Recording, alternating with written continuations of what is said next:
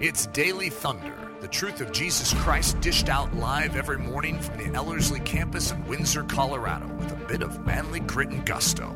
Find out more at live.ellerslie.com. Now, here's Nathan Johnson. Well, if you have your Bibles, we're in Ephesians chapter 1. and uh, we've been walking through Ephesians chapter 1, at least the first section here. And uh, we've been in this blessing section, which starts in verse 3 and goes down to verse 14. And again, it just as maybe some quick review, uh, verses 3 down to verse 14 is split into three key sections. Uh, we have the blessings that we have from the Father, which is verses 3 down to verse 6. We have the blessings that we have in the Son, which is 7, verses 7 down to verse 12. And then we have the blessings we have in the Holy Spirit, which is verses 13 and 14. And as I've consistently been reminding everyone every single week, every single blessing finds its fulfillment in Jesus Christ, which I think is so amazing. And obviously, this is not a complete list, but if you, if you were to walk through all of Scripture, there's this phenomenal list of blessing after blessing after blessing that we get to participate in, uh, that we get to experience. But we have to realize that every single blessing that God has for us in our lives is finds its fulfillment, finds its climatic reality in one single place, which is Jesus Christ. Uh, Peter said it this way in 2 Peter 1 3 that all things that we need for life or for godliness is found in Christ Jesus. And again, I, don't, I can't think of anything that I need outside of life and godliness. So here's Paul, he's, he's going through this entire list of blessings that we have in Jesus.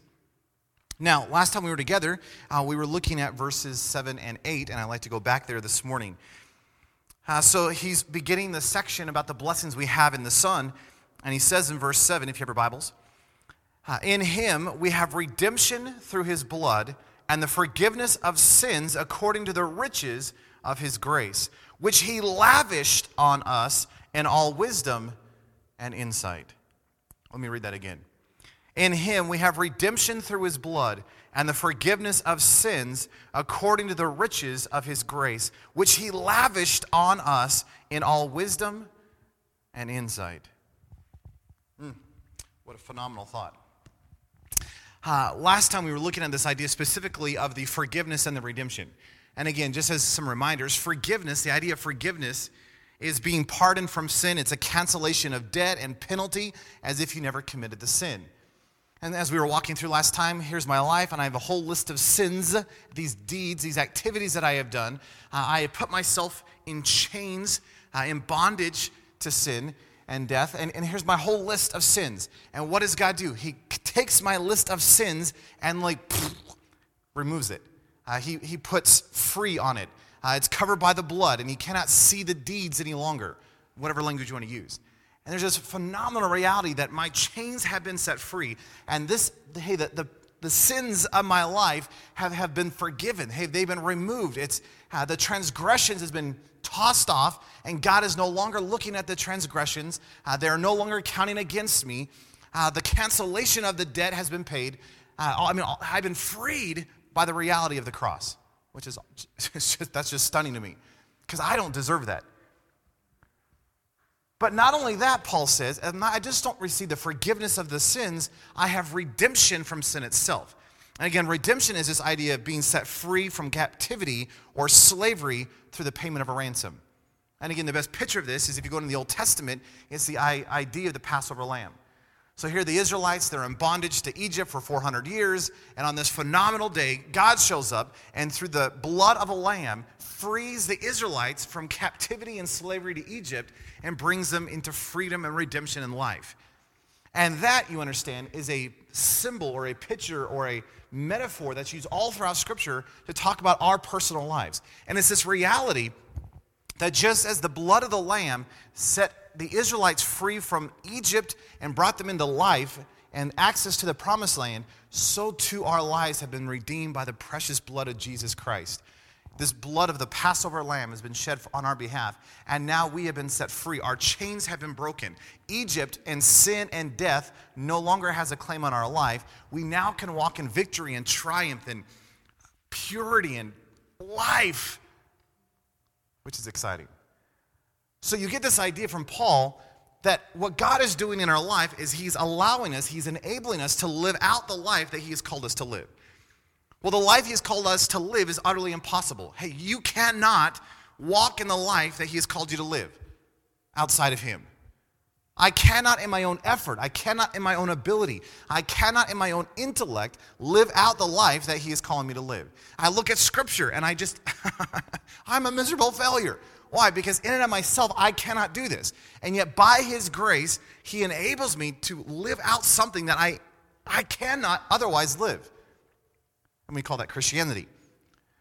So you, you begin to get this tone, especially in Paul's, Paul's, Paul's letters, that there's this the triumphant, victorious, holy, pure, righteous life that we are called to, live, to live as Christians is possible. I, I don't have to live under the tyranny of sin any longer.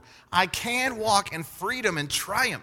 Now, again, we're not talking about sinless perfection, but, but the reality is, is I don't have to live under the, the tyranny, the thumb, the chains of sin and death any longer. I, I can live in purity. I can live in holiness. I can walk in righteousness and truth and life. And that's the reality of all that Christ has purchased for us.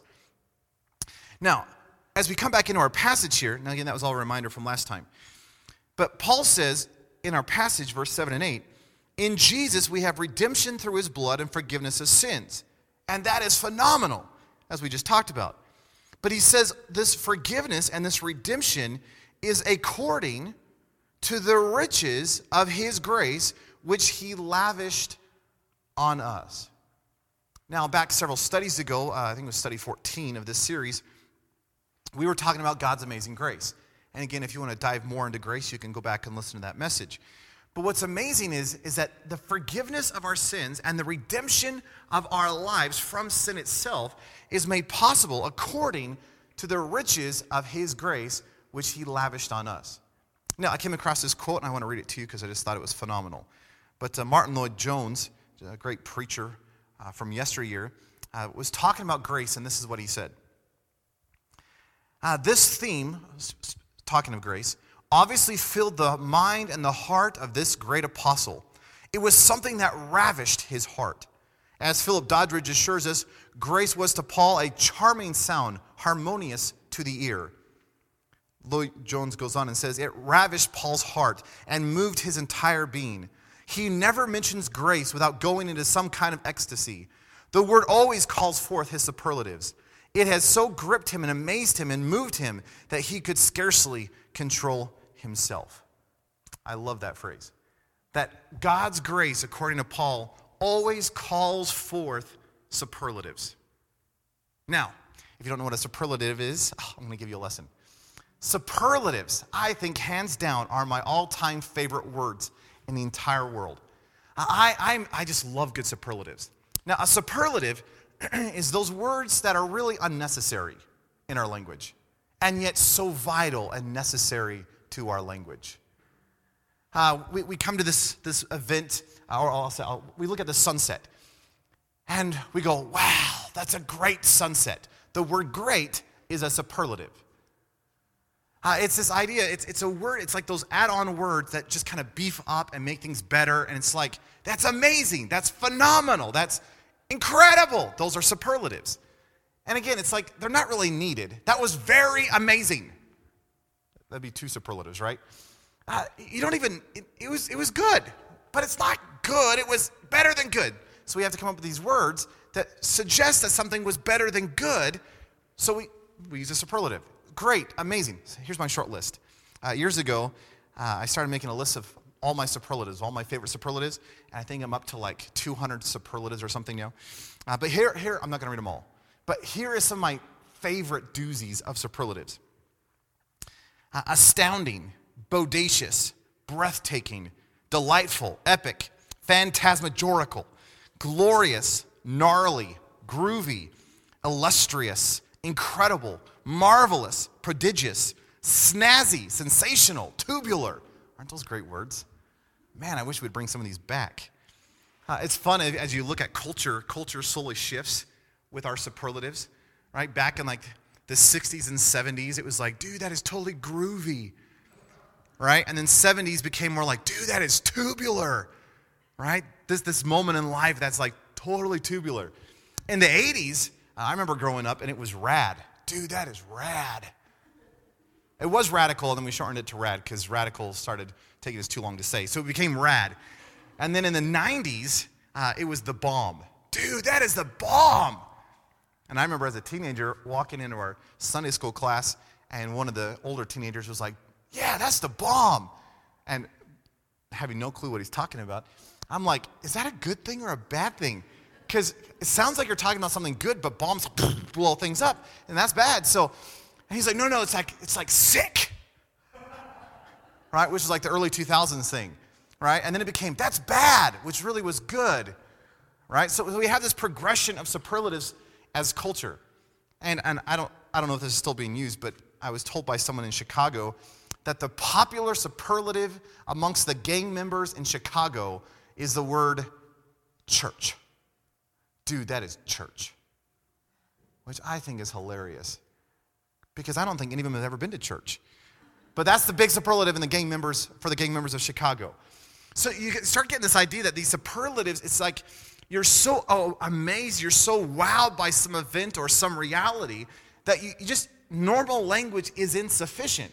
So I have to go into this box of superlatives and pull out this phenomenal word, this incredible word, this amazing word called a superlative to articulate whatever it is that we're talking about. Isn't it interesting when Paul is talking about the grace of God? Almost every single time the word grace shows up in Paul's language, it is always connected with a superlative. In our passage, Paul says it is the riches of God's grace. And the word riches there is being used in the sense of a superlative. It's not just, well, God's grace forgives us. It's, wow, I am just so awestruck by the reality of the riches of God's grace that He has just dumped upon us that I'm getting to experience not a trickle of grace. It's not just, well, I get to experience His grace. This is, whoa, I am just lost in the realities of God's grace in my life. And then how do we articulate that? Well, I can't outside of the superlative.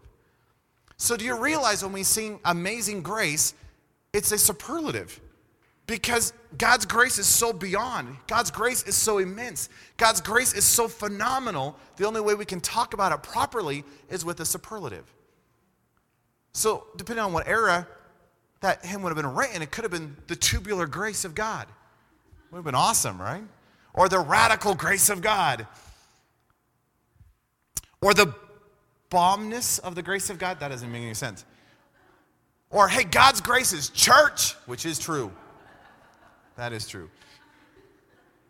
But do you realize that God's grace truly is amazing? It really is a superlative. Think about what God has done in our life. The fact that here, here's my life full of sins, and He has taken and He has pardoned my life, that He has wiped the, my transgressions from my life. How do you describe that? That is, that is amazing. But that's not even a good enough word. It is phenomenal, but that's not even a good enough word. I, what word would you put with this to recognize that my life is no longer what it used to be? That I can actually walk in triumph and victory and purity and holiness. The, the fact that I've been shackled to sin all my life, and here's God and He breaks the chains by the blood of a lamb. Well, what language would you use to describe that? Well, you're going to need a good superlative. That thing is bodacious. This is beyond phenomenal. I mean, phantasmagorical is too, it just pales. It's not a good enough superlative. It's almost like the only way we can describe the reality of God's grace is if you took every superlative and somehow enunciated God's grace by every superlative in the world. And even that, I think, just falls short. Because God's grace is beyond amazing. It truly is beyond phenomenal and incredible. Oh. To think that I can live as God calls me to live why? Because I am full of His Spirit and He is enabling me to walk out the Christian life. That, that, that His life has forgiven me of sins. He's, he's broken the chain of tyranny to sin itself. That, that He has called me to live a life of righteousness and holiness and purity and truth. And He enables me to live this thing out. I don't, I, don't know of a, I don't know of a word strong enough for that, which is why we sing Amazing Grace. Because it's not just grace, this truly is amazing. Well, look back at verses 7 and 8 again. it talks about this idea that we've received forgiveness and redemption according to the riches of his grace. And then verse 8, Paul adds on, which he lavished upon us. He just lavished this thing. So again, he's using a superlative to talk about God's grace, But then he says, Do you know what, do you know what he's done with this superlative grace? He has taken the superlative grace and he has lavished it upon us. And that word lavished, which is also uh, often translated abound, uh, here's the definition it means to shower upon or to provide something in abundance or to have more than enough. Uh, that word shows up several times in Scripture, but let me give you two examples just to kind of give you some context of how this word is being used in our passage. If you turn back to Matthew 14, uh, there's this phenomenal story. Jesus is up on this hill and he has this whole crowd of people. There was 5,000 men plus women and children. So likely there's probably 15 to 20,000 people. I mean, there's this huge group of people. And they're all there, they're all, they're all listening to Jesus. And Jesus says, Hey, uh, they're probably hungry. And we know that because every disciple of Jesus is hungry. And we've seen that in your life. So it makes sense that here's Jesus. He's looking at, at these people following him. They go, Oh, they must be hungry. And so, hey, we got to probably feed them. Now, around here, you know, we, we cook for 100 people, and that's, that's, a, that's a lot of time, that's a lot of energy, and that's a lot of effort, and a lot of money, you know, to feed even 100 people. But could you imagine having 5,000 men plus women and children and having to feed all of them? So Jesus goes to the disciples and say, hey, uh, let's feed these guys. And the disciples are like, what are you talking about? Even a year's wage isn't enough to feed all these people. And you know how disciples eat. They, you know, they, they think golden corral. They eat, just eat and eat and eat and eat. So, hey, we just can't pass out crumbs. We have to give food. And Jesus well, what do you have? And of course, they scrounge around and they find this little boy and they steal, their, steal his lunch. And uh, they find out this little boy had five loaves of bread. Now, growing up, I imagined, you know, my mom would bake bread and she would make loaves of bread. You realize this kid for lunch is not bringing five loaves of bread, right? Makes sense. And two fish, right? I'm thinking like big salmon, right? That's not a kid's, he, we're talking a happy meal, right? It's probably five little biscuits, right? And two little sardines in reality. So here's this kid that has a little Happy Meal lunch, and Jesus says, okay, that'll work, which makes no sense in, in the natural realm. But Jesus has everyone sit down in groups of 50 and gives the food to Peter and, you know, and blesses it, all that kind of stuff, and says, hey, Peter, go out there and start feeding the people. And could, you, could you imagine Peter? Here's Peter. He has this biscuit. And he looks at the first guy and he's like, well, take a pinch. Because this, has to, this has to last for you know, 5,000 men plus women and children. And no doubt the guy probably ripped it in half. And Peter's like, we're in trouble. But could you imagine the reality that as, as they're breaking and passing and breaking and passing, this thing is multiplying as it's being broken and passed? And, and, and it's amazing to me, too, that the miracle was not in the hands of Jesus, the miracle was in the hands of the people. That as they were breaking and passing, it was multiplying in their hands. It's just a phenomenal thought. And they get done eating, and it truly was, it was better than Golden Corral because they could have had as much as they wanted of these biscuits and these little sardines. And by the time they got done, they collected all the leftovers, and they had 12 basketfuls, 12 basketful of, of, of leftovers. That's more than what they started with. Do you realize? And, and by the way, uh, let me read this. This is uh, Matthew 14, verse 15. It says that they were that they all ate, they all ate, and were filled. In other words, they didn't just have crumbs, right? They could have as much as they wanted. And they took up 12 baskets full of the fragrant, fragrant, sorry, fragments that remained. That word remained is our word. It's that idea of lavished. It's that idea of abundance or abounding. So, so what is it saying? Well, there's, this, there's these 12 basketfuls that were just lavish, that there, were, there was more than abundant. Uh, it was more than poured out for what they needed. Do you realize that's how God functions? And, and just as there was five small little biscuits and two little sardines, and that equaled feeding 5,000 men plus women and children, plus filling full 12 baskets of leftovers, and that we look at that whole thing go, wow, that was that food was lavished. Hey, that, that food abounded. Hey, that thing was supplied more than necessary. Hey, that is how God's grace works in our life. Uh, another example, if you want it, is in uh, 2 Corinthians 9 8. Two times in that passage, Paul uses that word abound or lavished. And uh, the verse says this 2 Corinthians 9 8. God is able to make all grace abound towards you, so that you, always having enough of everything, may abound to every good work. Do you realize that God's grace has been lavishly poured out. It has been dumped. It has been just cascading. It has been, it is more than enough. It is greatly sufficient. It, it, is, it is beyond all that you could ask or imagine. That this is not a little trickle, this is lavish. Now, I love the Greek language, and the reason I love the Greek language is because every word in Greek is picturesque, it, it paints pictures. And if I can put it into our context, the picture that the word lavished in the Greek paints is the idea of a, is the idea of a massive waterfall. So imagine Niagara Falls. If you've ever been up in the Niagara Falls area, it's this beautiful, beautiful waterfall. And of course, you get on the little boat, and it's like that misty ride. You know, they put you up near the near the falls, and the mist is drenching you, and you're not even in the falls, and just the mist itself is just drenching you. So I looked up a few statistics, and uh, let me just give you some statistics on Niagara Falls. Uh, depending on where you're at at the falls, the height of the falls is between 50 and 188 feet. And for you Canadians, you'll have to interpret this in meters or whatever, but, uh, but between 50 and 188 feet. And get this the amount of water that is flowing over Niagara Falls every single second is 681,750 gallons. Every second is being dumped off the side of Niagara Falls, uh, uh, of the Horseshoe Falls. Now, that water falls at 32 feet per second over Horseshoe Falls, which means it hits the base of the falls with a, with a force of 2,500 tons amount of force. I don't even know how to interpret that, but that's a, that's a lot. It's a lot. So I know this is, this is a dumb illustration, and in, and in fact, it's impossible. But imagine you take this cup and you go over to Niagara Falls and you put the cup underneath the falls, which, if it's falling at 2,500 tons per, you know, a force, that's not going to work. But imagine you could. Imagine I take this cup and I put it underneath Niagara Falls. How long would it take to fill up the cup? Well, with 650,000 gallons coming down every second, it's probably not going to take that long.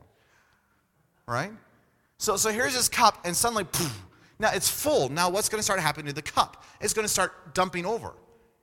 Do you realize that is God's grace in our life? It is more than enough, it is greatly sufficient, it is being lavished. It's like a waterfall, uh, this torrent of grace is being dumped out upon our life. It is a waterfall of a superlative of grace that is being dumped upon our life. And Paul says, Do you recognize that you and I, in Christ Jesus, get to experience forgiveness and redemption according to this superlative grace that is just like a waterfall being dumped upon you? That God doesn't give a trickle of grace to you. This is not, well, if you're really good, I'll give you a droplet. And if you're re- really good again, I'll give you another droplet. And if you really, really need it and you ask really, really hard, I'll give you another droplet. That's not how God, that's not how God functions. I mean, think about this. When God created the universe, do you realize he had the ability to make everything in black and white? But he didn't. He, he chose a million, probably a bazillion, that's not even a word, but I made it up. A bazillion shades and colors and varieties. Why? Because he, he abounds, he just lavishes.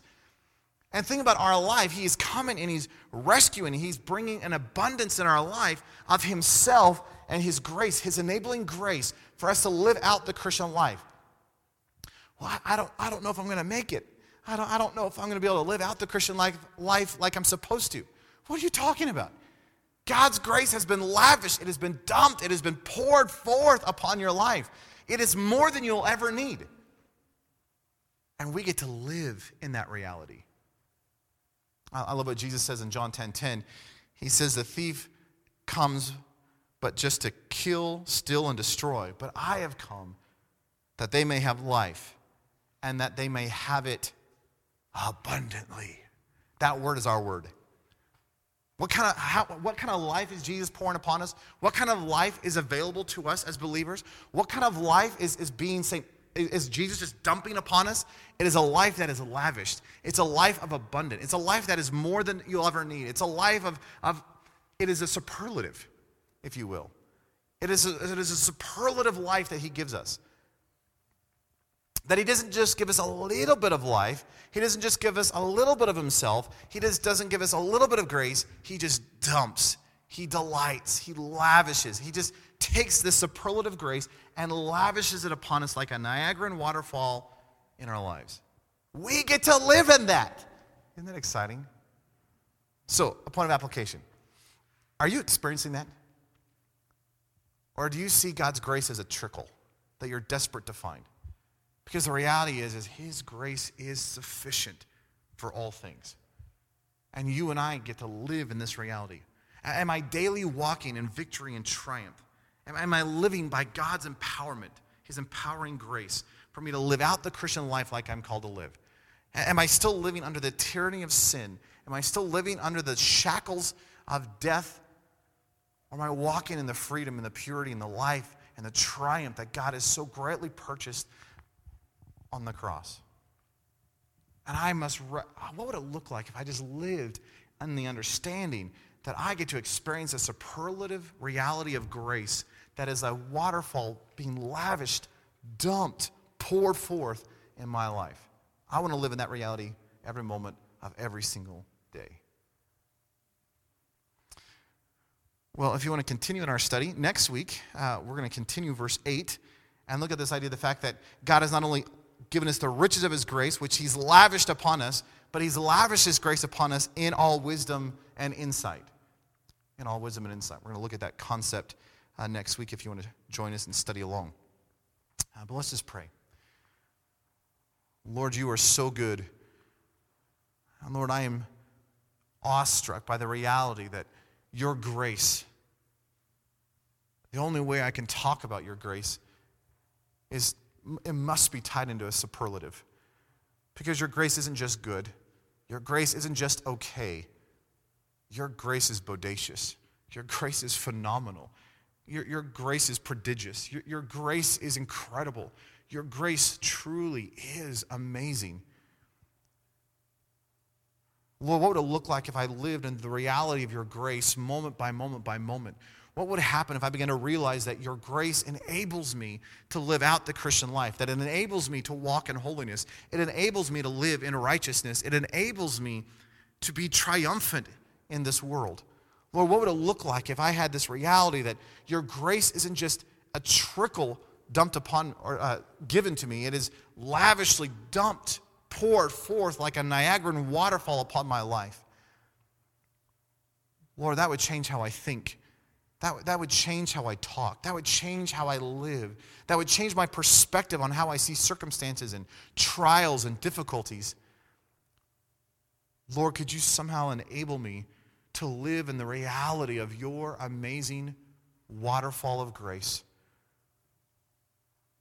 Lord, may I never lose the perspective of the richness of your grace, which you have lavished upon us. Lord, I want to walk in that reality afresh today. I want to behold your grace afresh today. I want to experience your enabling power afresh today, Jesus. And Lord, I'm convinced if we would live in that reality, it would turn the world upside down. That the world could not be the same if we, as believers, were living in the superlative waterfall of grace that we have access to. What a reality, Jesus. Thank you that you loved us so much, that you've provided all that we need for life and for godliness in you. We just give you the praise and the glory. We love you. In your precious, powerful name we pray. Amen. Daily Thunder is a production of Ellerslie Discipleship Training and the Bravehearted Media Group.